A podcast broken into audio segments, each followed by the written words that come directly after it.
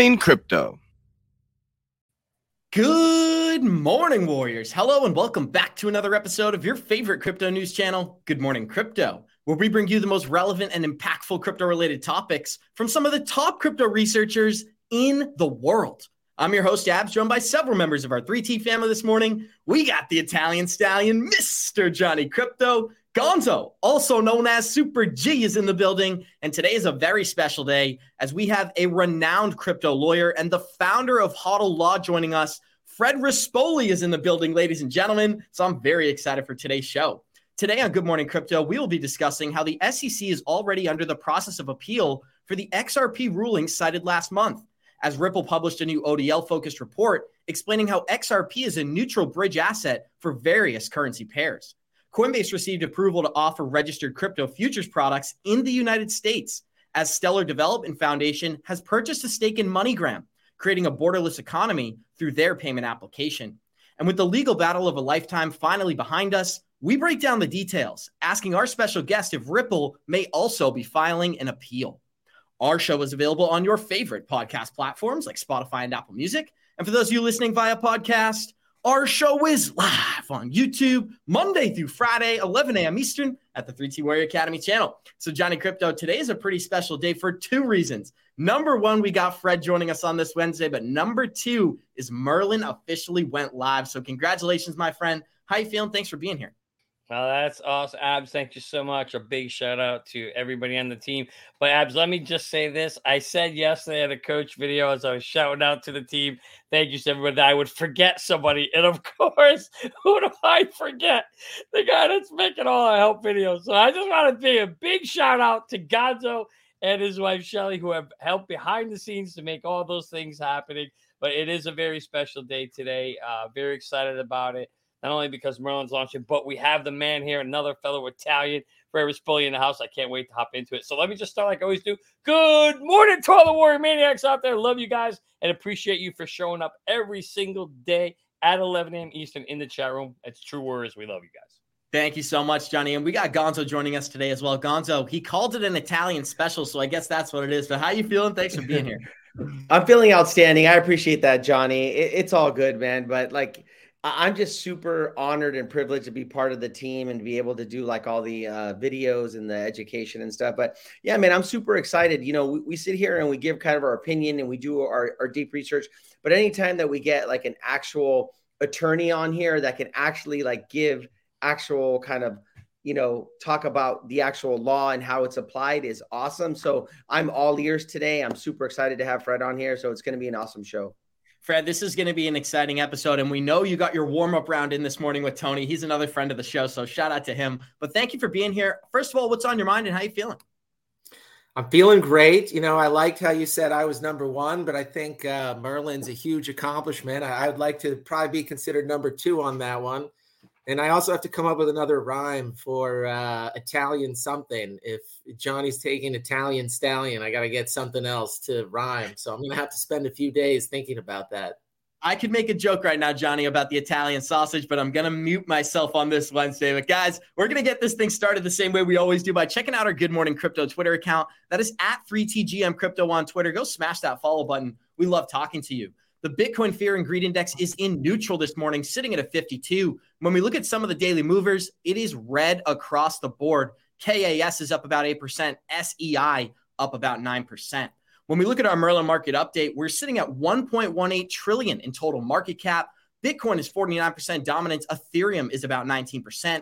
We've got Bitcoin sitting at 29,700, Ethereum 1800 and XRP sitting here at 60 cents. But guys, we already got 134 live listeners here. Show us some love. Smash that like button. And Freddie or Fred, this is exactly where I'd like to start the show. Everyone is focused on the SEC's appeal and how it was filed yesterday, but I'd like to just break down some claims. Is XRP's security status being challenged by the SEC?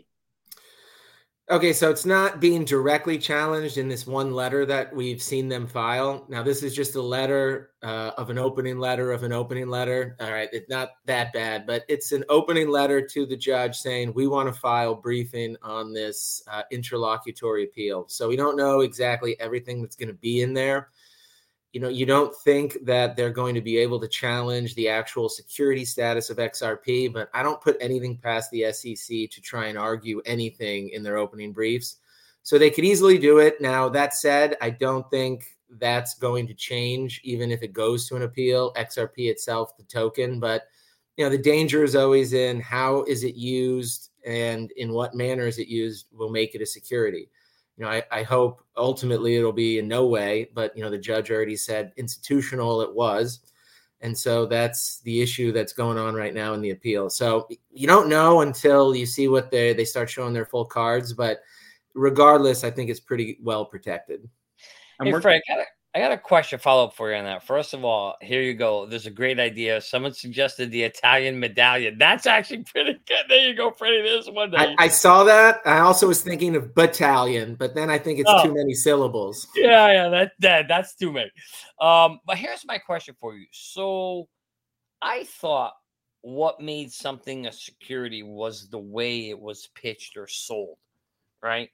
And and and and I thought the argument that the judge made was that consumers aren't buying XRP when they're doing programmatic sales from an exchange directly from Ripple, the company. Therefore, there's no investment contract. There's no promise of a, of a profit. Is it is that correct? And is that what is being?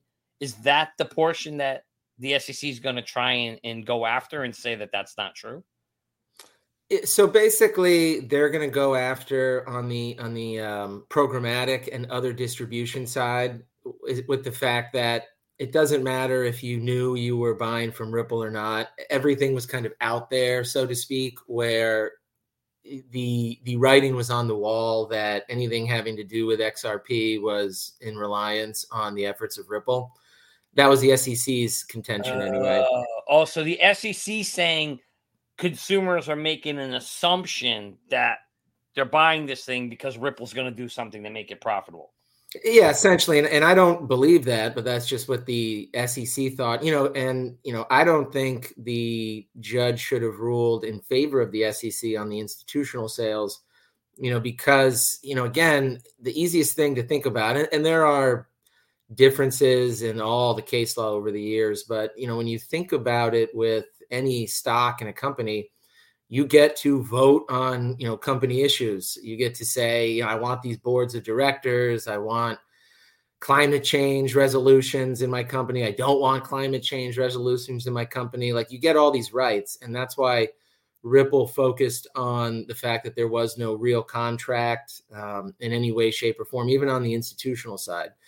Um, and you know, and and I disagree with that part of the ruling from Judge Torres, but she went another way. So the, the problem at the end of the day with the talk of securities is that digital assets do share a lot of um, components of securities and investment contracts. You know, it's just undeniable. It's kind of the nature of, of how they are. But they also have an equal number of factors that have nothing to do with securities and investment contracts. And the reason that's such a problem is is because we have this what is it is because it's so novel is because it needs new regulation, it needs a new structure, it needs a new framework. So because Congress is just sitting on their butts doing nothing, SEC is like, let's try and get some power. I mean, they're not stupid. They know this is going to be a multi-trillion dollar industry the CFTC isn't stupid. They know it's going to be a multi trillion dollar industry. No one's telling them they can or cannot do it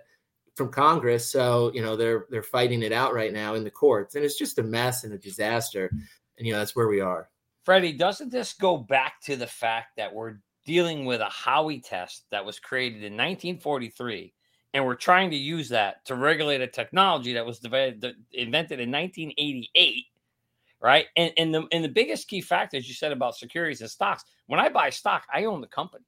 I own a share, I own a right to it, right? And I'm a part owner. When I buy a cryptocurrency, I own nothing. I don't if I buy XRP, I don't own Ripple, right? And so there's a big difference there. And you're right. I think that's what's missing is the regulation to say, well, what is it? You know, which piece of it is security and which isn't, right? Yeah, Freddie. exactly. And you know, you you want laws to be written so they can stand the test of time. So I, I do see where the SEC's argument is is we don't need new laws. Everything can fit into this, you know, nice little package that we have. And well, you know, to some extent, that's a good thing in the sense that we, you know, one, not everything does fit into that package because we have thousands of case cases establishing the Howey case law from when it was created, you know, almost 100 years ago until, uh, well, in, it was a 1940s case, but from when the Securities Act to Howey to now, you know, there's a lot of cases that kind of test that out. But it's just, you know, you get to a point where when the internet happened, you couldn't use old uh, old laws on radio communications and you know physical mail to really handle the internet. So you had to come up with a whole new legislative scheme, and we're just that's where we are with this technology. Is it just is too far outside the box for what we currently have, and we need something new. I know that today we're we're going to see an appeal process or something along those lines from Ripple where they're going to actually explain whether they agree or disagree with the ruling. I'd like for you to break that down just a little bit and then we can explain how that might affect the SEC's appeal process. So the um, on August 9th, the SEC filed their letter, their four-page letter saying we want to file briefing for an interlocutory appeal. And the judge, I can't see any reason um, why she's not going to allow at least that briefing to happen. Um, I don't even. Uh, I'm not sure if she even has the ability to say no. We're not even going to do briefing. I think she does, but I, I can't see her not at least allowing the parties to go through the briefing process and then you know issue a written decision. Uh, so we've got the opening warm up letter on August 9th. Ripple is supposed to file theirs today at some point, and they're basically going to say either we t- we disagree with the SEC, there should be no interlocutory appeal, or they might actually say they agree that we want to do the appeal. Now, if they agree, they're going to also say, Judge, respectfully, we think your ruling on the institutional sales is incorrect, and so we want to appeal that aspect of it. And so, if the SEC wants to appeal, you know, the two thirds part of the ruling, and Ripple wants to appeal the other one third, then I think there's a high likelihood that the court allows that to happen. Um, and maybe you know maybe there isn't even any briefing at all. Uh, we'll see. But it, you know if everybody wants wants it to happen, and then it depends: is the Second Circuit going to take that up or not? Even if the parties want to. If Ripple comes through and says we don't think there should be an appeal, which uh, my money would be on them taking that factor or that position, then I think you know they'll be briefing. Um, it'll probably be a little bit longer than what the SEC wanted or, or proposed. They want it to be rapid fire. If I'm Ripple, I'm going to say, I'm going to object and say we need to take as long as we possibly can. I would throw it back in the SEC's uh, face. I'd cite to all their other briefing where, you know, Ripple was like, we got to do this now. And they're like, hold on, let's take it slow. Let's wait. So I, I do think they'll be briefing. It'll be elongated. I think it's a 50 50 if Judge Torres, if Ripple objects, allows uh, or certifies a uh, interlocutory appeal, you know, allowing the SEC to make that argument to the Second Circuit. I'd probably, I'm very close to 50 50, maybe 60 40 against her granting it. She has granted them in the past. Uh, but because this is such a new area of the law. There's only like one other case or a handful of other cases that really contradict what she said. There's not that kind of rush uh, with some of the other interlocutory appeals that she's allowed to go up. Um, it just doesn't seem like there's the biggest rush, contrary to what anybody says or what even we believe as as um, retail holders this thing is working itself out through the courts, and it's been like that for years and years and years. So that's that's kind of my quick uh, overview. Maybe not so quick. As Fred, somebody like know, how, I'm sorry, I just real quick, like how how so if it does move forward, the Second Circuit they have to sign off on it on, on it too, right? The interlocutory appeal. Do you know uh, roughly like how often they do something like that where they let something like that go forward or have they been known notoriously to not even approve those kind of appeals? Uh, so yeah i mean that's a, the, a, good point. Even if judge torres says yep let's go ahead and certify this up and then at the sec asks the second circuit the second circuit could say no we're not going to take this um, it's out we're going to it's not going to be we're not going to use our discretion to take this. And so i don't know the stats on the second circuit accepting interlocutory appeals. I, I do know just from anecdotal evidence of um, my familiarity with doing appeals in the Ninth Circuit out here on the West Coast and just how these go generally, the default is not to accept them because you know it's that's the whole thing. It's a special appeal. It's in the middle of a case where the rest of the case is still going on, and it just can mess up a lot of things. And this can get, and we can get into the details too if you want. This can um, it can really there's it's just not a clean situation because it can really mess up the rights of the individuals to have their trial to have their day in court talking about brad and chris. And this delays that. And so especially if brad and chris through their separate lawyers you know chime in and say no we want to get our trial going. You know this is unfair. This is sitting around. That's going to really work against the uh, judge torres granting it. And you know the same thing applies for the second circuit too. Um, you know, it can, it, it just, either way, whether the appeal goes through or whether it doesn't, the effect on this individual uh, trial is going to be impacted significantly. And so, you know, the default is, well, let's just let everything go through, let the trial go through, and you know, that's that's just the way it is. That's where we're going to be. Fred, a lot of people have been talking about is the monkey off of Ripple's back? Now that this lawsuit has officially received a ruling, everyone was expecting a $5 price target. We never discussed these things on our show. But one of the things that everybody was anticipating was that after this lawsuit, we would see American crypto adoption move into our next phase. And this is a uh, poll put out by the digital asset investor this morning. He said, When will Ripple make its first announcement of a customer using XRP for US payments? Now, as you can see, 56% of the people agreed next month, which is the latest time they could vote on, would be that date. I'd like to hear, in your opinion, with the ruling coming in, although the SEC may appeal, what's really preventing U.S. banks and financial institutions from using XRP now? Well, it's really just confidence and uh, courage is really the only thing. And so we saw this when the lawsuit happened. Everybody started delisting XRP, except for a few brave individuals like Uphold. You know, I always give a shout out to them because they you know didn't have that that cowardice that the other exchanges had. Thankfully the other exchanges did list them. Now you know that's a good sign because the general counsels at all of those exchanges could have said well i bet the sec is going to try and appeal this. Let's just keep it delisted for now. None of them did that. Uh, they showed some backbone. And i mean they showed some backbone. My personal opinion is because they now the, the cat's out of the bag and the SEC has been targeting them, you know, suing Coinbase, suing all these other people. So it's kind of like it was forced courage. Um, but nonetheless, they, they relisted it.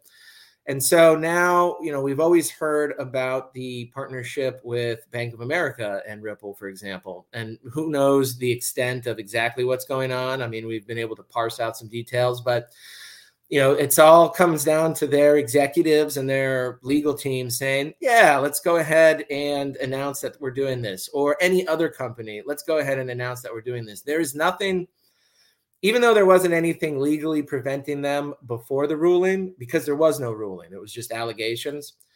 They've got even more of a, um, leg to stand on now that this ruling is out and it just cannot be changed for at least a year in my opinion. Even if everything goes lightning fast on the appeal that's not going to happen until probably summer of 25 at the earliest of 24 at the earliest. So there's nothing that prevents any of these companies from doing this and so it all just comes down to of what do they want to um, announce and do they have the confidence and courage and conviction to do it I think you will see some. I don't know if next month it's going to happen. I would love to be wrong. I was totally wrong. I, I, like to say I'm a good lawyer, but in terms of price predictions, I thought one to two dollars after that court ruling. And I did think it'd come back down, but I was like one to two dollars for sure, and you know, it did not get there. So, um, you know, it's it's anyone's guess on that. But there's nothing preventing them legally from from such announcements. Hey, Fred, I got a question on something you said is important. So, obviously, which is strange to me, the judge has to approve if she could get appealed, which is weird that the judge even has that power.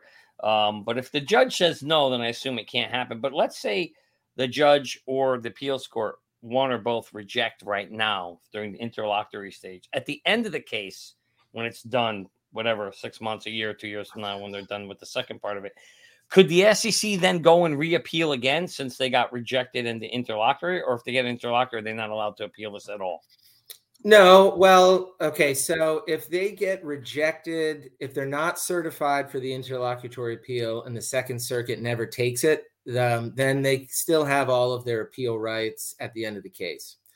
Uh, the only time you, you just don't get two bites at the apple in the sense of if the court, uh, if they're allowed, if they're certified for the interlocutory appeal, they go up, the Second Circuit takes it, and they hand out a ruling you know, then they can't re-argue that same appeal at the end of the case um, with Brad and Chris. Uh, so that's you just don't get those two bites at the apple. But if they're denied the chance to appeal on an interlocutory, i.e., intermediate basis, then they get their regular appeal rights at the end of the case. And that's why I think Ripple's going to want to object to this because object to the interlocutory appeal happening because the the delay is going to be so much greater before the SEC can even appeal. If tri- trial's not going to be until end of spring, summer of 24, it's going to be a month or maybe even two month long trial.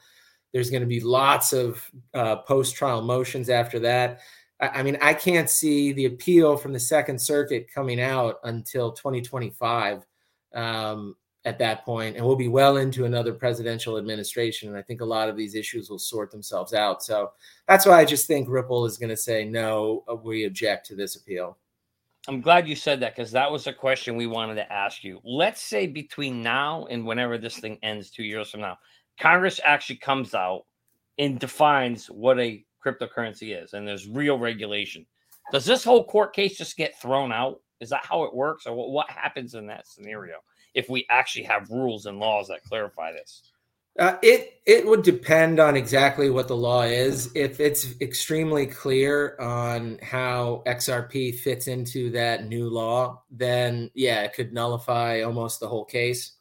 Um, if it's a little wishy washy, then you know there could still be lawsuits, uh, and I'm sure it will be somewhat wishy washy. That's just usually how Congress does it. Um, of course but you know the SEC could still bring lawsuits against other companies saying ah, you don't really fit into this part of the new law. If that's the case, though, then Ripple's uh, and XRP are even in a better situation because then this case it remains the law at, for that very limited situation of Ripple and XRP, um, and so that almost would be the. I mean, that's threading the needle. But if there was you know, a law that came out from Congress that kind of put things still a little up in the air. Um, Ripple would be one of the absolute few that would have that type of legal clarity because it's got a court case and it's got the new law.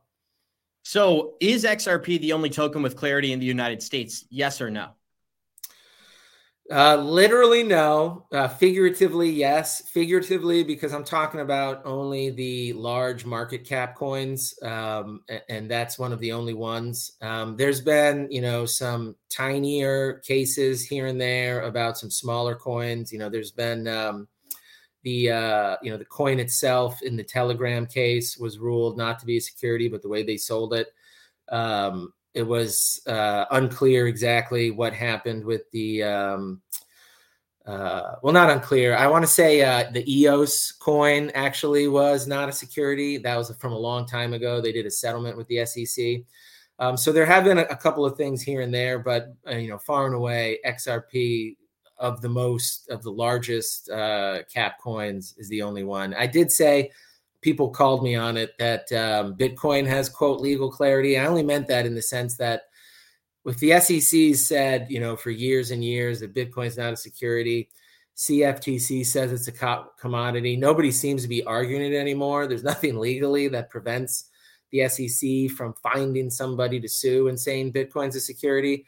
I just think it's it's so ridiculous to do something like that after saying that it's not a security for years and years and years that that also has legal clarity but it's kind of putting legal clarity in quotes.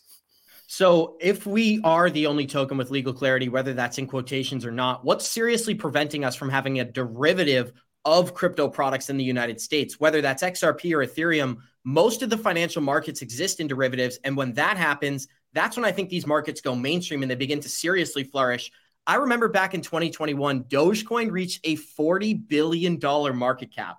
Today, XRP is still at 32 billion. So the game I like to play is imagine what our peak bull run price is going to be. whether it's driven from speculation or utility, it's going to be well above where we are today. So, just getting back to what I was asking you, how far away are we from a derivatives product in the USA? Well, I think we're a pretty far ways away just because, you know, you have to go through the approval from all these institutions to get it. And it's just, you know, I, I know uh, I think we might bring up the Bitcoin spot ETF later on, but yep. you know, the the people that make the decisions, these companies that make these decisions, they're just slow playing all of this. And so, uh, you know, the markets want it because, I mean, I mean, me personally, I'm not a derivatives expert, but I see enough court cases of how the derivative markets are manipulated or there's allegations of manipulation. And, you know, the, the finance uh, boys and girls make a lot of money, you know, moving those things around fairly or unfairly. So it'll happen. It's going to happen at some point. It's just we're not there yet, in my opinion. And what do you think is preventing us? If clearly we got the monkey off our back with the litigation, does that mean that we're waiting for this appeal process to play out, or what's what's preventing a derivatives product from being offered? I think it's just the the regulatory approval, and so you know nobody is everybody rushed uh, to refile their Bitcoin spot ETF applications. Then there were a few Ethereum futures applications. I'm not sure about the uh, you know, I don't I don't track any of the derivative applications, so I don't know if anybody's even applied for them. But it just you know it seems the writings on the wall that these aren't going anywhere anytime fast. And you know, all of these companies they have you know inside tracks with certain of the regulators. What do you think? If we file this, is it going to go anywhere? You know, no, it's not going anywhere. You know, just between you and me, don't even bother with it. You know, it's that kind of stuff that happens in this revolving door, you know, political regulatory situation we have in the US. And I just, I just don't see anybody going that route anytime soon with um, outside of Bitcoin and Ethereum for now. And now that can all change if you know Congress got together, passed something tomorrow, and clarified it. But I mean, is it going to happen tomorrow? No. We we're following. We got we got bills in Congress. They're being you know debated, but where's it going? Not anywhere anytime soon. Johnny Krypto, I'd like to get some of your thoughts. I'm going to give you a quick chance to ask a question here, but we got 308 live listeners joining us. Show us some love, smash that like button, and thank you to Freddie for making time for us this morning. Guys, this is an article that is not XRP related, but we're going to be diving into it later in the episode. As Stellar dips into their treasury to buy a minority stake in MoneyGram, making them the official blockchain partner of the MoneyGram service. So that's huge development article here. But Johnny, any quick questions on the XRP news? Um, the only other question I would have is doesn't the is it the SEC you said Freddie that has to approve the ETF? If they would need ET, they would have to actually approve it if someone wanted to do an XRP uh, or ETF. Yeah. Yeah, they're the ones that that have that because even if it's a commodity, you're packaging it in a um, security investment contract um, situation, and so most, yeah. uh, I, I, guess I don't want to say all. I, I don't know if there's an exception somewhere. There usually almost is, but um, for most ETFs, you got to get that SEC approval. And would they give the SEC approval if they're in the process of this court case? While this thing's going on, while they're while they're yeah, I mean, can you? And, and, this this comes back to uh, sorry, I I just rolled out to let my dog out of the room, but the the, uh, the it's similar to me when you know i was always thinking even as soon as this case was filed in the back of my head i thought uh, because i i've, I've uh, purchased stock in ripple um, you know through some of the providers that you know everybody's well familiar with. And I, I thought to myself, man, if the SEC, if Ripple wins this and just totally destroys the SEC and gets real feisty with the SEC, which they ultimately did, what happens at the end of that court case when uh, you know the judge is like and and you know ripple wins case closed hits the gavel and then uh, the ripple folks look over at the sec and they're like so um, here's our ipo application and uh, you know and, they, are gonna be like uh what we, we lost your application. Yeah, exactly, you know what i mean? Like, so, right right and so you know i um i don't want to put uh you know bad thoughts in, in people's minds but you know i just that's that's in the back of my head like what are they going to do how are they going to slow play this um you know can they i mean they, of course they can but politically i mean what does that look like if you uh, lost a case and then you just are a sore loser. And so I think that's a little bit like a, an XRP yeah. ETF is, you know, that I mean, how slow played is that going to get? You know, the response being this isn't settled law. You know, you, as you know, we're appealing this very decision, so yeah. we're going to delay it. I, I, just don't think that's even worth thinking about right now. Um, doesn't doesn't prevent anybody from filing one. Maybe a, a, company should file one just for the heck of it. Although just it's see what happens. It's yeah, it's fairly expensive, so uh, maybe not. But uh, I, what what I would look for is some of these other um, trusts that are out there, like uh, the Grayscale had a large digital cap fund, um, and uh, you know they had XRP in it, and then they sold it all when the uh, lawsuit came out. I, I, can't remember if Bitwise had XRP in there too, but you know, and they also had an XRP trust Grayscale. So I, I was a little surprised that they haven't gotten that one back up and running or added XRP to it. But uh, again, we can talk about it later. Grayscales and the digital currency group are in a world of hurt right now, so they've got other things on their mind. So um, I had a question, kind of like relating to the the Bitcoin spot ETF. Um, in the research that we've done, we found that like in the past, the excuse for denying it kind of centered around this whole like um, surveillance shares agreement, right? That you had to have a regulated market of significant size. And so recently, in the applications that ARK Investment and that uh, BlackRock came out with, they named Coinbase. And so there's a story today that we're, I don't know if we're going to get time to go over, that talks about Coinbase and then getting approved in the US for kind of the futures derivatives. Do you think that that kind of helps? You, you kind of say, I'm, I'm, what I guess what I'm asking is, do you see like the setup there for them to kind of approve the spot coin, uh, the spot Bitcoin ETF by like leaning on that, okay, well, Coinbase now is a significant size and it's a regulated market because now we have an approval for the derivatives market?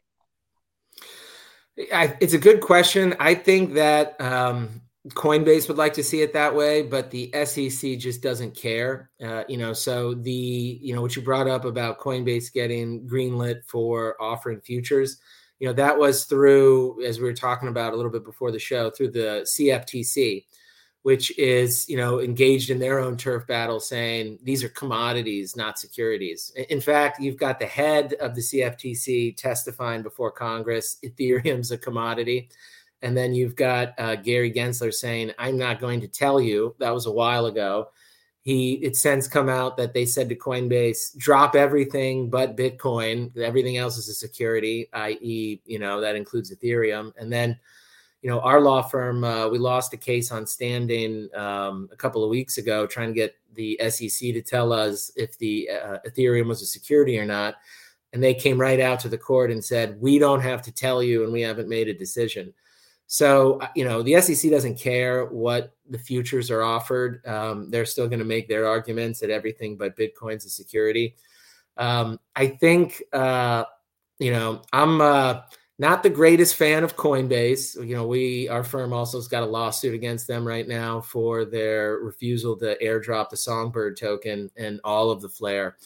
So I'm not the biggest fan. I am rooting for them to beat the SEC, but you know, this surveillance agreement I haven't digging into the weeds uh, or dug into the weeds, but you know, Coinbase is not the biggest uh, uh, market maker of Bitcoin by far. There's, you know, Binance is the giant. Coinbase has a decent share, but you know, I think just having Coinbase do anything, just just having it be Coinbase um, as this as the um, main uh, um, instrument to to conduct the surveillance probably isn't going to grab as much as the market as, as it should.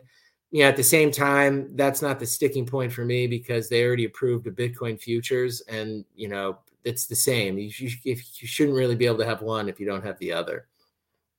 So, Fred, I just want to ask you this. We've been talking about a Bitcoin ETF, but the Ripple IPO really caught my attention. Obviously, if they can't IPO in the United States, they're going to do it somewhere else. So, what do you think the likelihood of a Ripple IPO in the USA is versus overseas?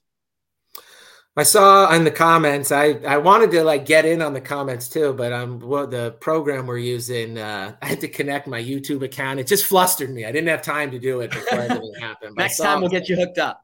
Yeah, I saw Greenwood Holding Company. Uh, you brought that up. Uh, said they're going to IPO overseas. I mean, I think it's it's sad for American markets, but I think it's a very realistic uh, possibility that Ripple. Well, what I think they would do is they'd either you know through back channel communications with the SEC or through filing an application get a sense pretty quickly of if they're getting uh, dicked around, uh, you know, on that, and then they'll say, "Oh, you know what? Application withdrawn," and then they will go overseas. I think they'll try to do it in the U.S. first, um, but I think they have no qualms at all about pulling that, going to a market overseas, and making a big deal publicly about it.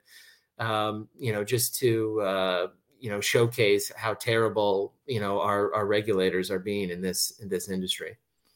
And I think what's interesting about the whole crypto adoption narrative is imagine the internet boom without America. If America had uh, Facebook was Chinese and Amazon was from Singapore and all these different companies were outside of the US, we would have fallen very quickly as the financial superpower in the world. Well, what are we seeing right now? These new emerging markets are being pushed out of the US and they're finding themselves in friendlier locations. Japan, Singapore, India, the UK, basically everywhere outside of the US is making crypto more friendly than we are. And so, my question to you is when do you think you're going to see a 180? Is it going to take place after the elections in 2024? Or could we see the SEC and CFTC become very crypto friendly over the next 12 months?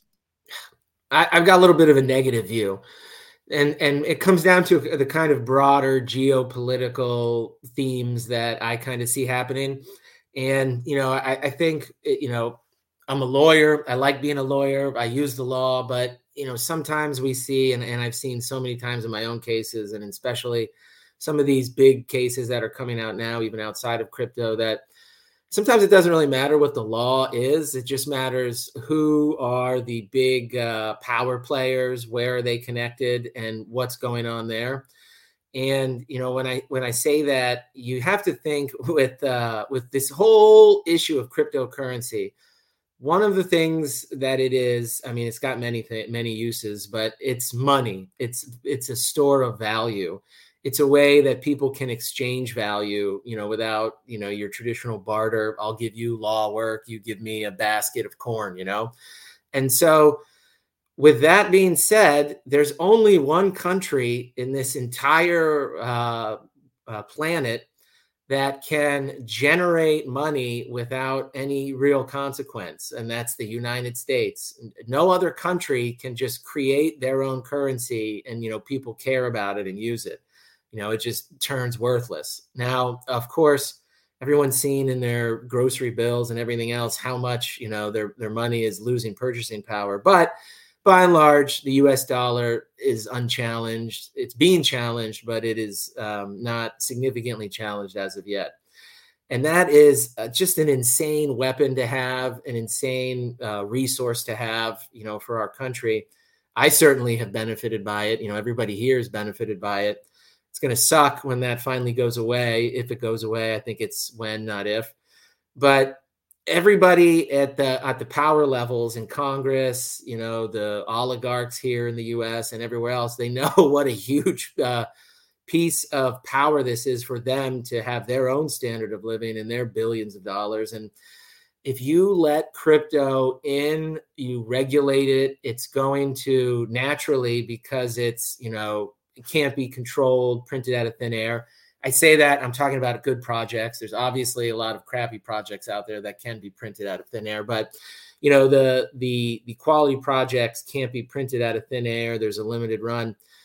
People are going to switch over to that. The dollar is going to lose power, um, and you know all of these things that Congress gets away with, that our government gets away with, are going to go down. So I just don't see it as being like the internet, where you know you still had you had an industry that would form and would all that power would stay in the US. You know, this this industry, the power is going to diffuse to the people. It's definitely a good thing for the people, but it's not good for our government, I don't think. And and that's my personal opinion why I think uh, you know, we're in for a rough rough haul.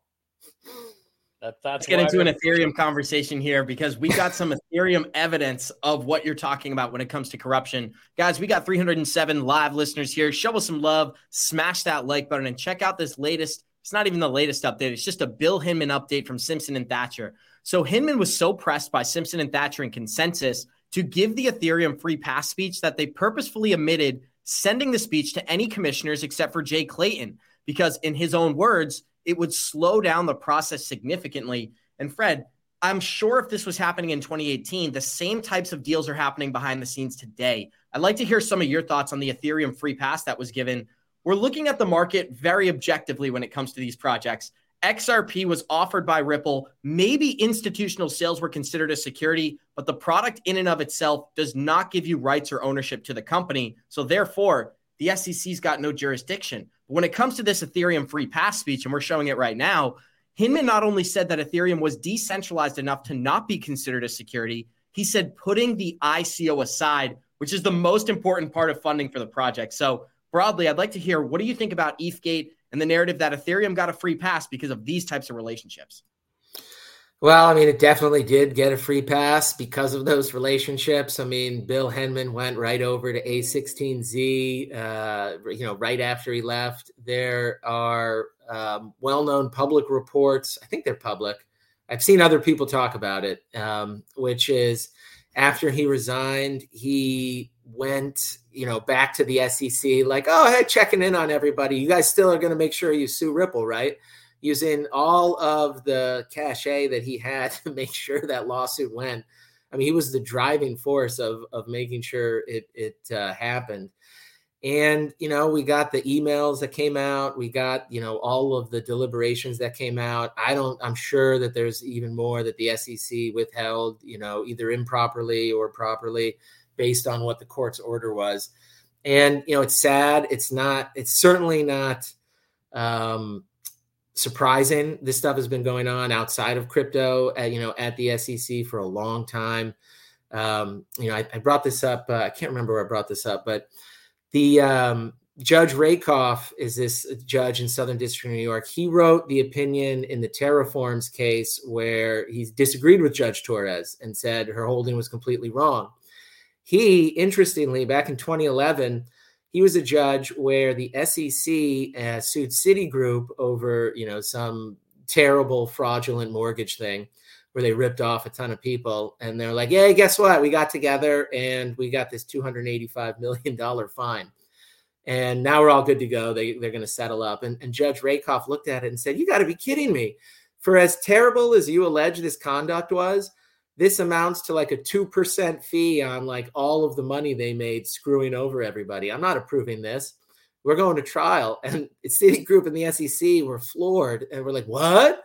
Our backroom deal isn't getting approved. Uh, no, this they joined forces, sued that judge in the Second Circuit, and uh, uh, he had to get his own lawyer. He got reversed, and the Second Circuit was like, "No, no, no, you got to bless this uh, this backroom dealing and, and go forward. It's not your place to do it." So, this kind of stuff happens all the time, all the time. And it's sad because I don't want to completely, you know, just trash everybody at the SEC because there's a lot of good people that are doing it for the right reasons and there's a lot of these cases that are eh, you know fair and go after the fraudsters but it's now a fully political organization at the top level and these things at the top level are happening you know from a political standpoint not a legal standpoint. And um, maybe uh, maybe on a future show if you have me back i'll uh, i'll get into a little more discussion on it. But there was a uh, sec attorney that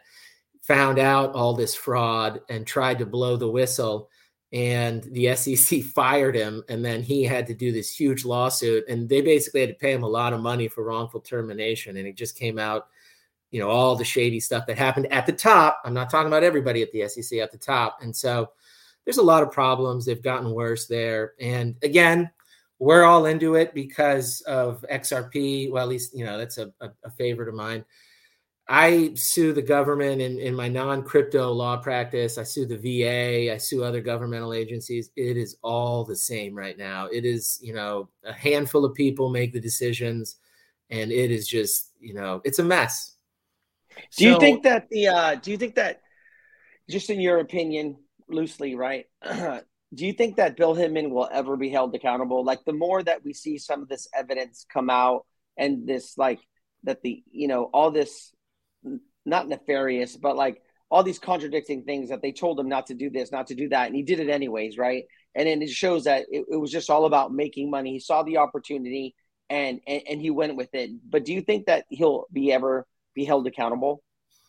Uh, I don't. Uh, I, I I think it's possible. I think the percentages to me are low because one of the reasons why so the SEC in our lawsuit that our firm lost on standing issues, you know, the court's like, I'm not going to force the SEC to answer because I don't think you, HODL Law, are going to be uh, significantly harmed, you know, one way or the other if you know about Ethereum. Regardless of the fact that our firm uses Ethereum, we transact in it, we store client funds, we use uh, ERC tokens um, for our metaverse properties. Um, the the thing is is that it's very clear that the SEC believes Ethereum's a security and they're trying to figure out the best way to go after it.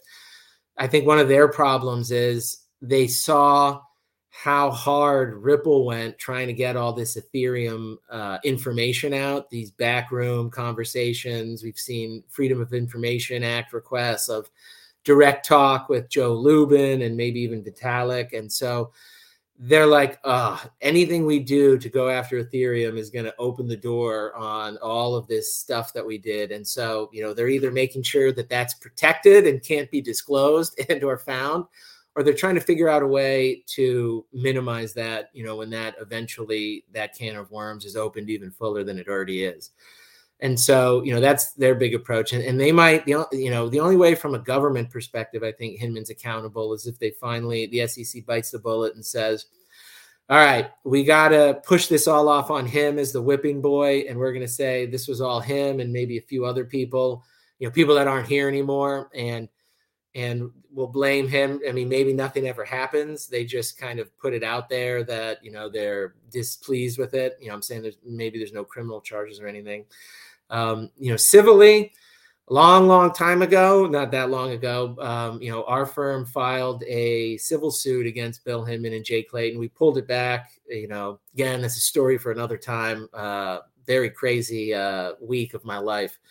Um, but you know, we're gonna, you know, we're we're trying to figure out if you know that can get up and running again. You know, civilly holding him responsible. None of these things are easy because there's a lot of immunity given to government officials if they're quote acting in their government um, capacity. I'll just close off with uh, people sued the SEC with the whole Madoff situation. And again, the Second Circuit said, and they even put in their opinion, what the SEC did was bad. It was horrible. They totally fell asleep at the wheel. They were incompetent but they were incompetent government officials doing their jobs incompetently. They have immunity. You can't sue them. So, with XRP being the only token with legal clarity, as you stated, that's in quotations right now. But a lot of people looked at the price chart and said the price chart is suppressed because of the lawsuit. As an attorney who's familiar with these types of things, now the lawsuit's behind us, but the price chart, it's doing what it's always done, right? We had a typical breakout, and now we're just back testing our normal ranges. Do you believe that the lawsuit actually suppressed use cases and inevitably suppressed the price chart? Well, there's definitely some suppression because we got the huge pop when the uh, ruling came out. You know, we've drifted back, but you know, we're not in that same. I mean, we were like in the high 30s, 40s, you know, for a while. I mean, at the same time, in the last run, we got up as high as a dollar eighty.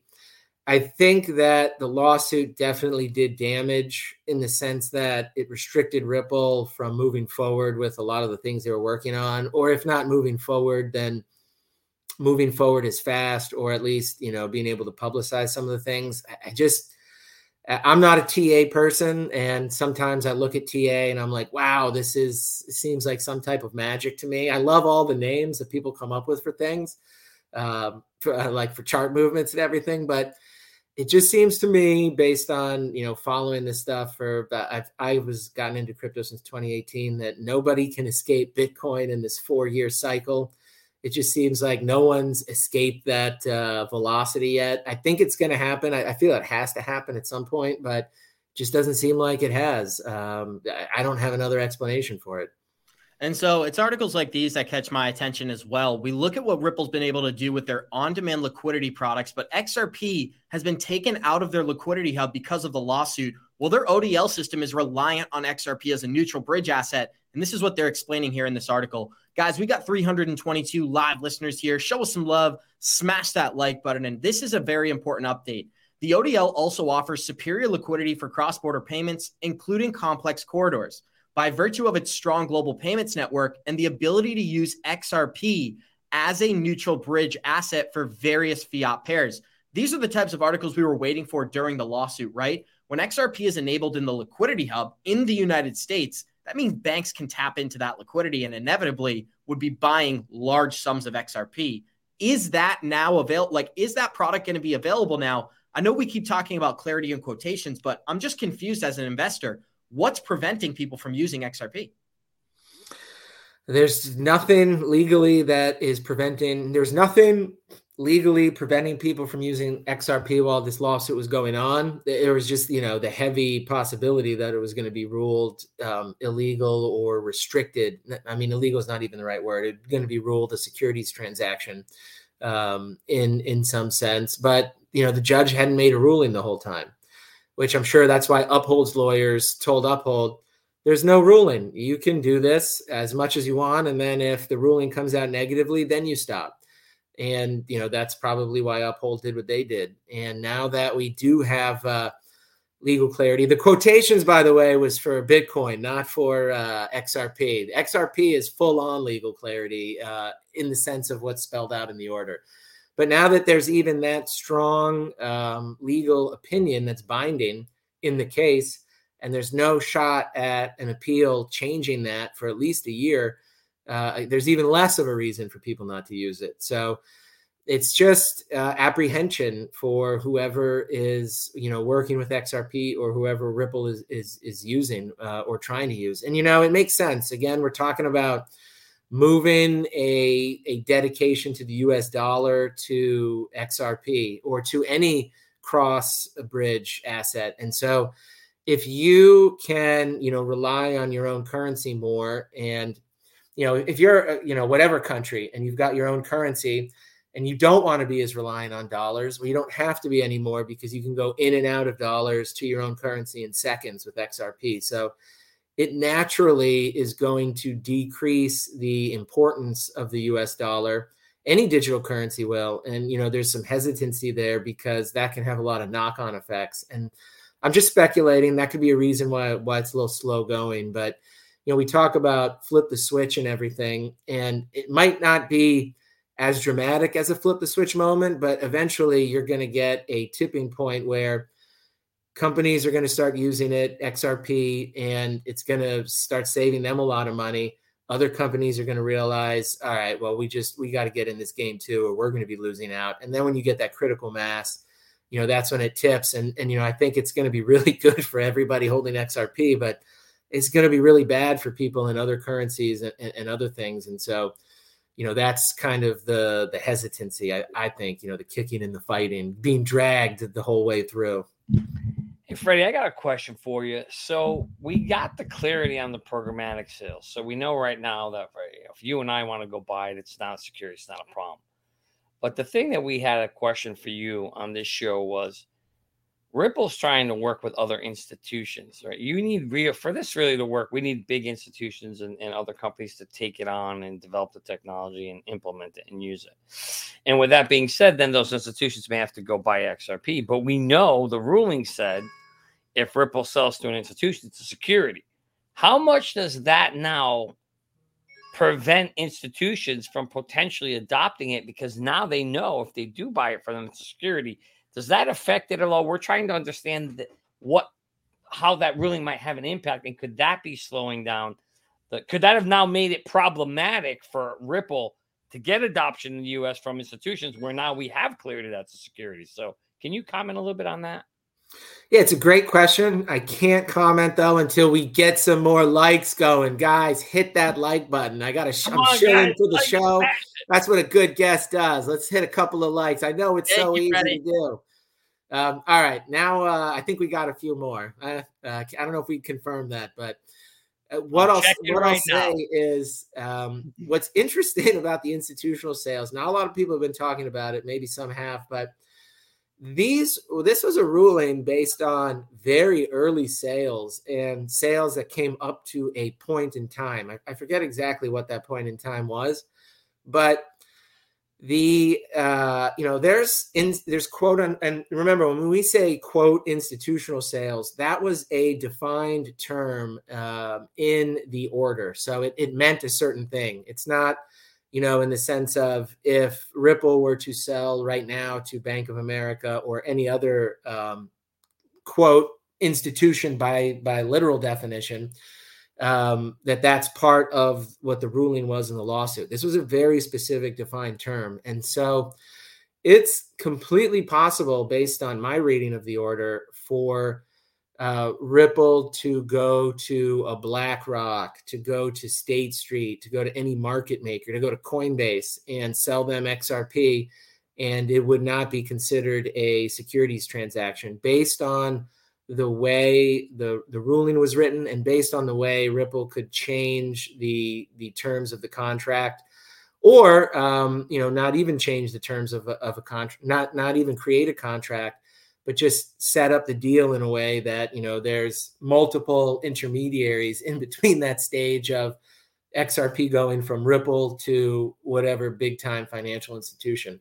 So there's already ways around it, and I guarantee you that uh, Stu Alderoty, the general counsel, has been farming out to his transactional lawyers, not so not the litigators that are that are doing the SEC case, but you know probably two other gigantic law firms that are already trying to structure these deals to go outside of you know what the judge ruled were securities transactions.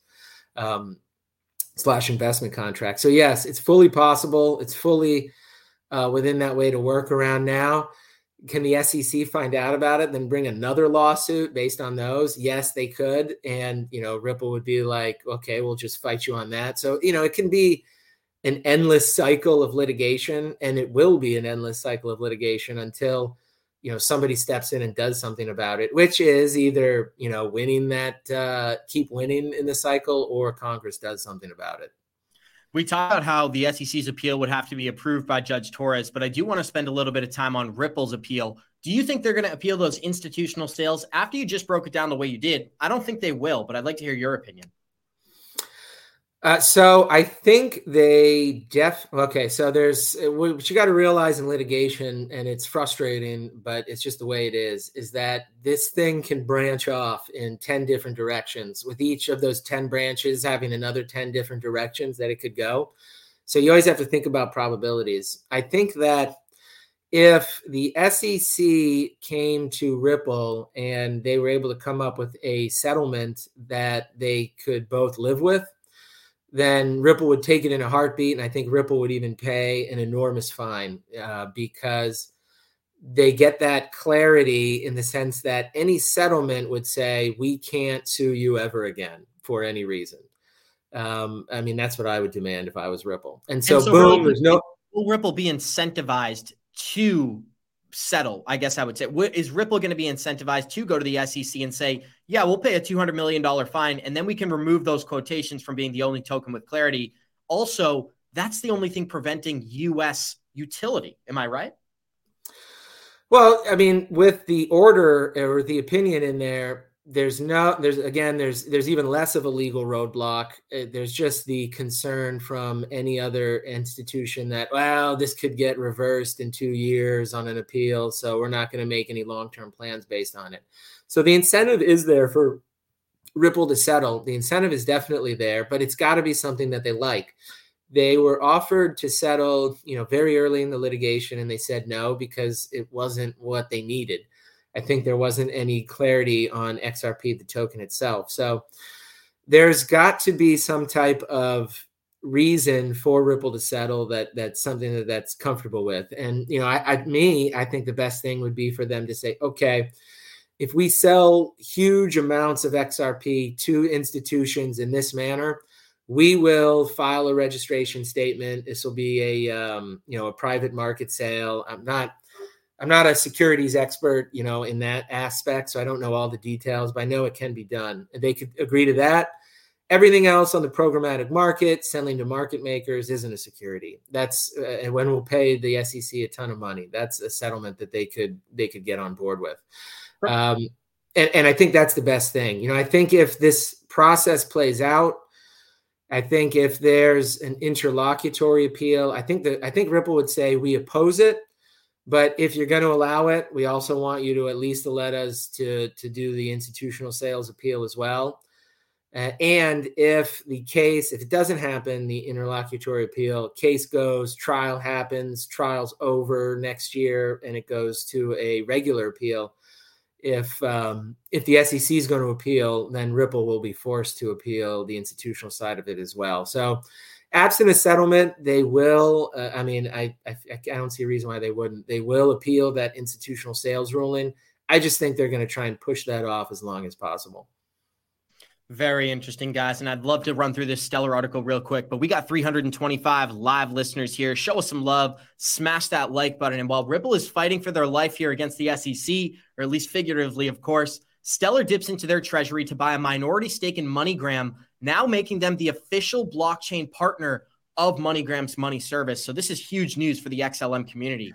The Stellar Development Foundation has become a minority investor in payments provider MoneyGram International. On August 15th, the Stellar Development Foundation CEO announced the new investment, saying the decision would provide funds to MoneyGram was an easy one. The investment was made out of the uh, Stellar Development Foundation's own cash treasury, using assets set aside to support operations of the foundation. Now, what's so exciting about this news is this information right here. She did not state whether the investment gave the Stellar Development Foundation a seat on MoneyGram's board of directors. Expanding that its digital business and exploring blockchain technology will now run through Stellar. Most importantly, it signifies a redaction of MGI, one of the world's leading global financial technologies, to become a digital forward leader in fintech. Now, MoneyGram has been working with Stellar as an official partner since 2021, but has actually been testing the technology since 2019. And in November of 2022, MoneyGram enabled US uh, United States based customers to buy, sell, and hold cryptocurrency via its mobile app. So that's just another massive development out of Stellar here. Really briefly, are there any other crypto projects that catch your attention? We talked about XRP through the whole episode. What do you think of articles like this with Stellar being I guess, the sister company or sister project of XRP. Man, it just seems that uh, wherever Jed McCaleb goes, uh, no harm ever follows him. Although when he leaves, that's when the, the harm of everything that he touched uh, hits. You know, it's just, I was laughing to myself when you were reading that and also upset at the same time because you could replace the words uh, Stellar Development Foundation with Ripple and change the dates to three years ago or four years ago, and you had the exact same article. I mean, Ripple, yeah, Ripple uh, had uh, he is the Teflon Don for sure. The, the Ripple had their minority stake in MoneyGram. MoneyGram was doing the exact same thing when the heat got turned up, MoneyGram even, uh, you know, uh, they were probably pressured to do so, but again, they um, were, you know, probably had a little level of cowardice instead of courage because they filed supporting affidavits, you know, helping the SEC in the Ripple case. So, um, I mean, you know, I, I, am glad that XLM is doing that. I've got uh, some XLM as well, and I think uh, you know, I think it's a good project from what I know. I'm, not as deep into the weeds as I am on, say, uh, some of the other projects like XRP and some other things out there. Um, I, uh, man, it's just frustrating that uh, you you see stuff like that because the same thing happened with Ripple, and you know they got they got torched for it. So I'm glad it's happening. I'm glad I'm glad MoneyGram is doing that. We'll see uh, where it goes, and it's it's positive and it's encouraging, but you know it's just a big it's another one of those question marks like what is actually going on behind the scenes you know that you've got such a flip-flop going on with moneygram from xrp to xlm Freddie, I'm going to go a little rapid fire Q&A because I know we are running out of time, but typically on these Wednesdays, we'll go as long as you'll stay here. So just let me know. This is a great question we got from one of our listeners. It said Trump having more than $7 million with within ETHgate we got to see some very cool information this week. Trump was found to be holding over $250,000 worth of Ethereum in a wallet registered to himself.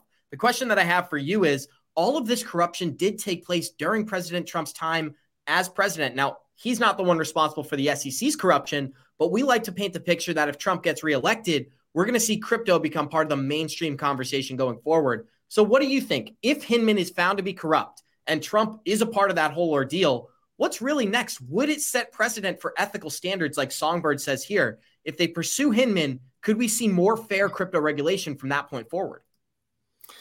Uh, no, I, I, think they're just two separate issues. I think that, um, well, I mean, it would be good in the sense that, well, because uh, with Hinman, it's not necessarily crypto related, it's corruption related. And so that going after him and having some actual accountability would just kind of show everybody, you know, you can't get to that level of uh, ethical breach and get away with it.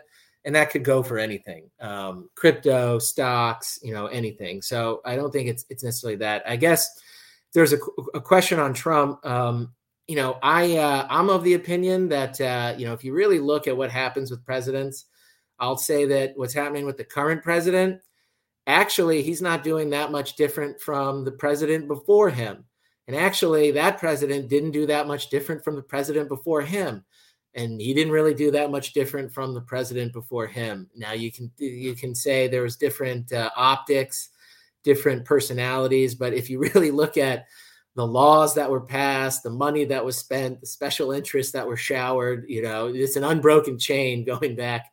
I mean, you go back at least 50 years, um, probably even longer. So you know, Trump didn't do anything for crypto when he was president, and he uh, put Jay Clayton in there. Now, again, do I, think he's anti or pro crypto? I don't think he really cares. Um, to the extent that he does, he actually he does get it, and he said it once, you know, about Bitcoin, which is I like the U.S. dollar, um, and you know, I think he does know that making crypto stronger um, or regulated, i.e., more legitimate, will hurt the U.S. dollar, and there's you know terrible crushing knock-on effects that that will have for the U.S. and the Western economy. But he hasn't done anything to show me that he's going to be pro crypto yet. Um, I'd like it if he was. I think him having a, a, the uh, Ethereum in a wallet, I don't think that's as a big a deal because I, I, thought it was just the sales of his NFTs and he sold them on the uh, Ethereum blockchain. So that's just him accepting the money that you know you could pay for it in. So,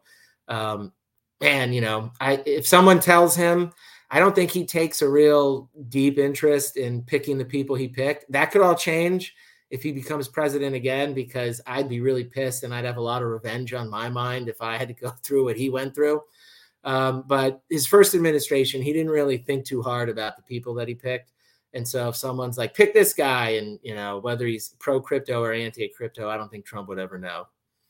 Well, CBDCs are becoming more important by the day. And we have a video I'd like to show you of our uh, Congressman Warren Davidson discussing what Ripple's doing and even describing CBDC development as evil. Not only is there this token XRP, here's what we, Ripple, can do for you. Uh, and the creepy thing that I don't like about Ripple personally is that they're helping governments develop central bank digital currencies, which is evil. Um, so, um, but that's part of the pitch that they're they're doing, right? So that's why it, it does look like well, it looks like a certain amount of control being exerted by Ripple over how XRP can even function um, as a token within what Ripple's really trying to develop for the institutional investor. So the pitch deck really was different for them.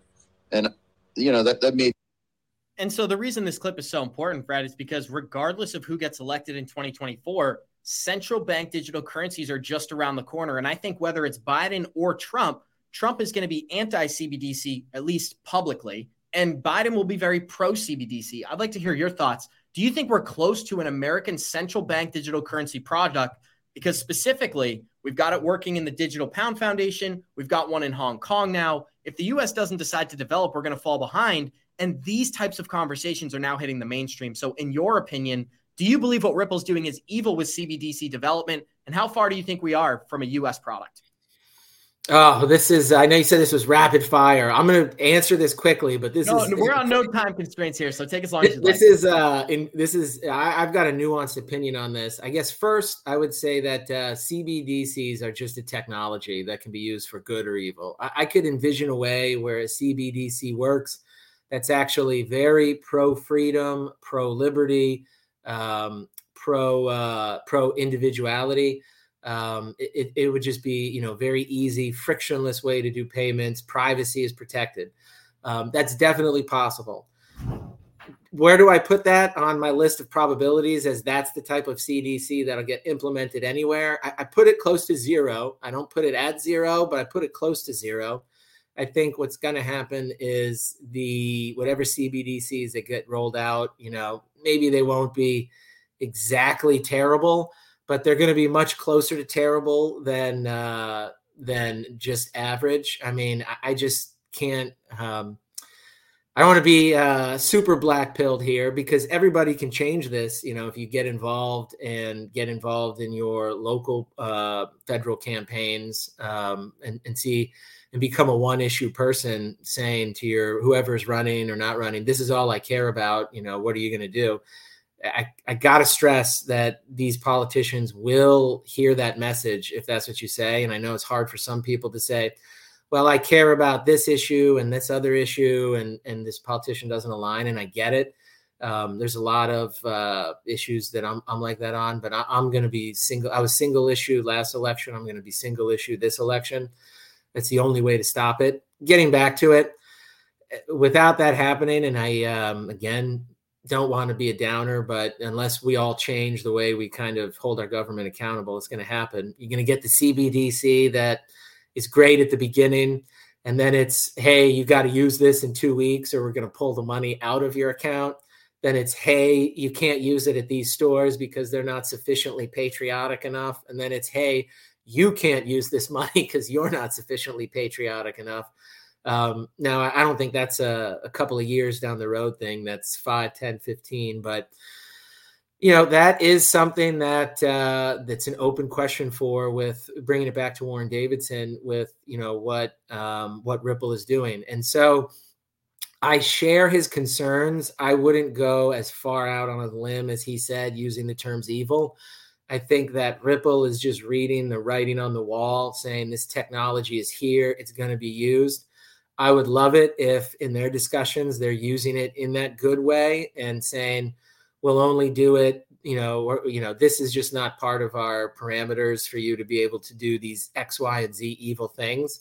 Um, I don't know what they're going to do, how far they're going to play a role in that. Are they going to be completely agnostic and it's going to be up to the central banks or governments to say how restrictive their CBDCs are going to be?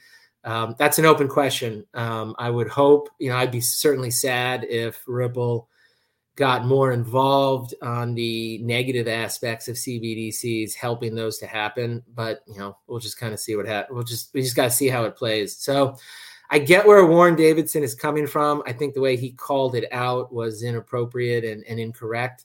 Um, but I I get you know if he just said I'm deeply concerned with CBDCs, they seem like they have a tendency to go towards an evil purpose. I hope Ripple doesn't do this. I would have been fully on board with that statement, um, but I, he, I think he went too far.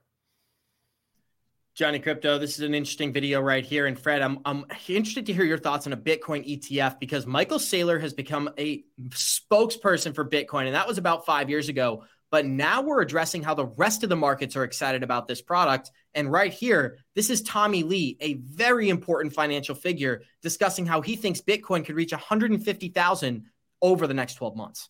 Next year, let's say? Uh, well, if the spot Bitcoin gets approved, yeah I think the demand will be greater than the, the daily supply of Bitcoin. And so the clearing price, uh, this is done by Sean Farrell, who's our crypto digital strategist, is is over 150,000. It could even be like 180,000. But that, that's only if the spot, only if the ETF gets approved. Yeah, in the US, a, a, spot US, because right. a, a, spot Bitcoin ETF is approved outside right. the US. Okay. But so what's exciting about this whole conversation is there's two things working in favor of Bitcoin. One, the US dollar losing value by the day is only increasing assets like real estate, cash flow businesses, and as well as Bitcoin.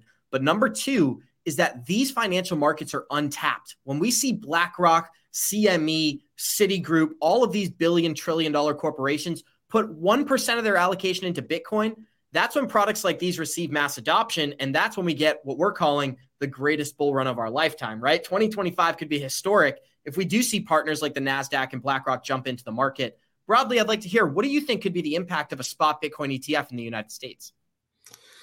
I go back and forth on it. I'll, I'll say this uh, as a as an initial matter. I don't think there's any way there's going to be a Bitcoin ETF until this grayscale lawsuit is decided. So I think that you know people holding their breath that um, just because BlackRock signed up, um, you know, I don't think that's a ridiculous uh, position to have. Uh, you know, because they're one of the big boys and they're now coming in with their own filing. But I just think that it would look so ridiculous, even based on SEC standards, to approve a Bitcoin ETF while they are in the midst of circuit court litigation with Grayscale about a Bitcoin ETF. That it's it's preposterous to me. I mean, that's like just going.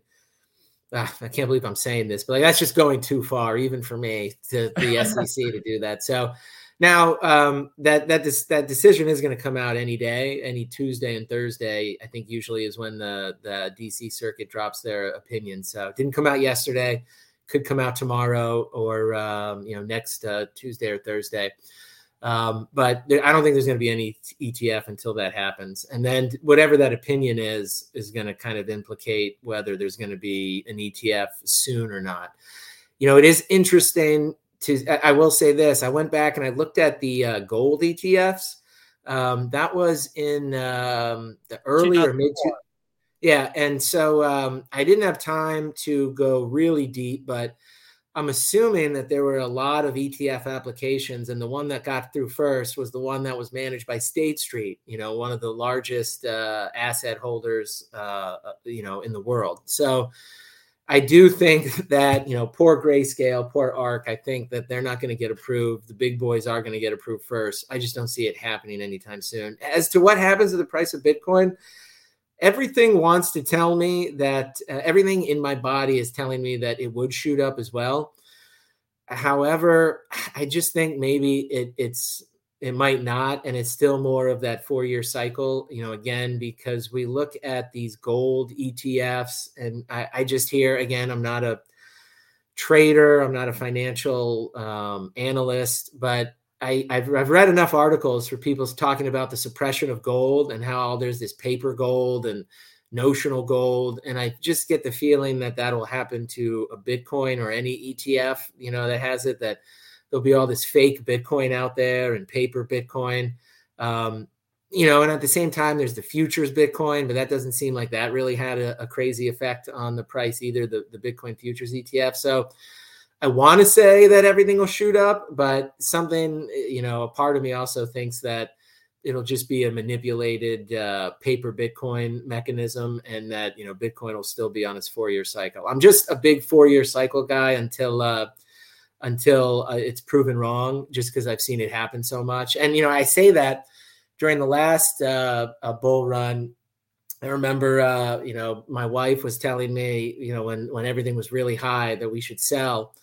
And uh, I, I, I vividly remember telling her, she's like, "Cause you tell me about the cycle, the cycle. You always tell me about it." And I'm like, "They were not at the top yet." And I and I, I said this. I said I didn't do this to make one to two million dollars. I did this to make ten to twenty million dollars, and then that's why you're first bump, that, that, first bump hit, and I was like, it's just a retracement. I, I you fell into the FOMO. I didn't know.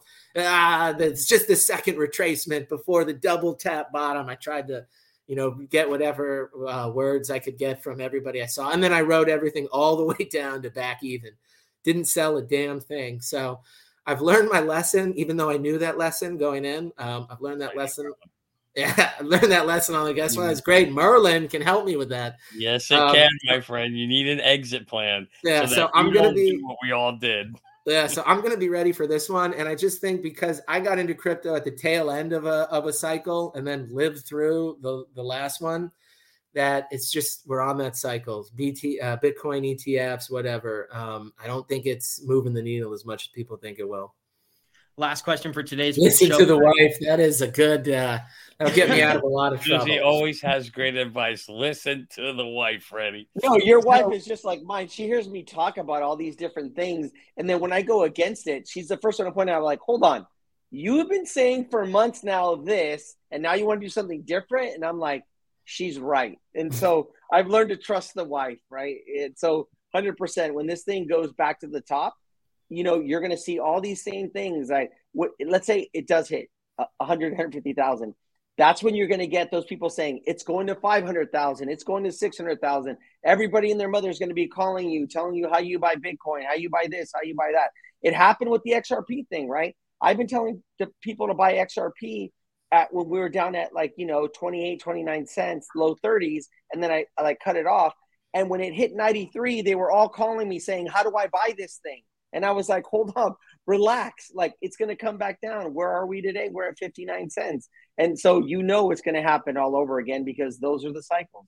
You, know, you, you heard it here first. This time is different. That's a great place. There's one question I have before we end the show, Fred. First of all, let our listeners know where can they find you on social media, whether that's YouTube, Twitter, whatever you're most comfortable with. Uh, right now, I'm just on X. Twitter doesn't exist anymore, uh, and I'm at uh, at Freddie Riz uh, with a Y. You know, that's how the uh, men spell it. That's uh, I E is the female version. Mm-hmm. I'm, I'm, I'm saying that in jest to all you that spell it with an I E. Um, and you can follow us. the law firm Hodl Law is at Hodl underscore Law that's really the only thing I do uh, social media wise. I probably should pick up and, and get on a couple other places and start doing a YouTube thing uh, one of these days. But yeah, we, um, you know, what we do at Hodl Law is we help out anybody that's in the uh, crypto space, small, medium sized companies that are trying to figure out how to use crypto in their business or if they're a crypto focused business. And then, you know, we also help out. Um, you know retail individual investors um, people that get screwed over by exchanges people that get screwed over by hacks um, you know anything that has to do we do a lot of work with um, people with nfts and artists with nfts trying to kind of do some uh, interesting things there to make sure they're legally protected with their work um, i'll also say uh, even though you know this isn't uh, crypto related before I was doing crypto law, you know, I, I help people that get injured by nursing home abuse and by medical malpractice, any type of injury. I just hate it when, you know, bad things happen because people did bad things. And, you know, I love helping people. So if any of those situations apply to you, feel free to drop me a line either on uh, X, FKA, Twitter, or uh, anything else. Um, where's Hodl Law based? I'm in California. Uh, that's where I'm, I'm, making my home now. I'm licensed in California and Arizona, uh, but you know I can. Uh, I, I, we help businesses all over, uh, mainly the U.S. so far. We've done a few international things. Um, so depending on where you are, if you're international, I may or may not be able to assist. But um, you know, it's uh, luckily this business you can go anywhere and help anybody with with doing anything. So there's not really you know, I live in a in a place, but I'm not really restricted uh, in that sense. Unless you want to get a lawyer where you can go across the street and say hi to them all the time.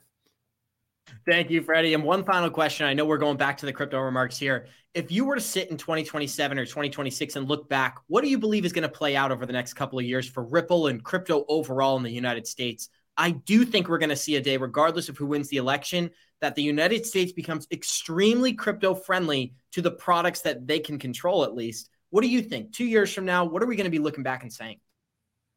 Yeah, I completely agree with that. I think that um, the only question in my mind is, you know, there's a battle going right now, just like in the internet days when there were hundreds and thousands of internet companies they all crashed and only a few made it out alive you know the uh, googles the amazons um, facebook was a little bit later on but um, you know all sorts of um, competition and so man i you know i really hope even though there's a lot of um, utility for the xrpl outside of what ripple's doing you know it, it undeniably helps that Ripple exists and that they're also using uh, XRP in the XRP ledger. So I hope that Ripple makes it through that um, that competition. And so in 26, 27, we're looking back and, and they're still around. I think they will be just because they've diversified so much. Um, you know, I think that uh, I'm not as confident as you are that America will be leading the, the crypto hub. I think there's a very real possibility that um, uh, the U.S. puts its head in the sand on crypto. Everybody else, uh, a, a, lot of the other countries decide we're going to get serious about it, and there's kind of a fight with the U.S. on it, and the U.S. loses, and you know the the U.S. dollar kind of gets crushed, or at least brought down to everybody else's currency level. At that point in time, everybody's more on an equal footing, and and uh, and we're sitting in a situation where you know we got a, a, a, it's probably a good you know it's probably a good thing in the in the long run but you know we've got a country that can't throw itself around on the world stage anymore and has to kind of be a respectful uh, uh, member of the international community as opposed to uh, getting a little belligerent as it seems like we've been doing from time to time Thank you, Freddie. And we're going to close this thing out the same way we always do by saying thank you to each one of our special guests. Thank you to Johnny. Thank you to Gonzo. And thank you to Freddie Riz himself. We got 286 live listeners here. Show us some love. Smash that like button. I want to say thanks again, Freddie. We look forward to having you on another time in the future if you'll accept our invite. But we'll see you guys in 23 hours. And like we always say, Warriors, rise. Get your shit together, baby. Thank you for joining us. Let's go. Let's go.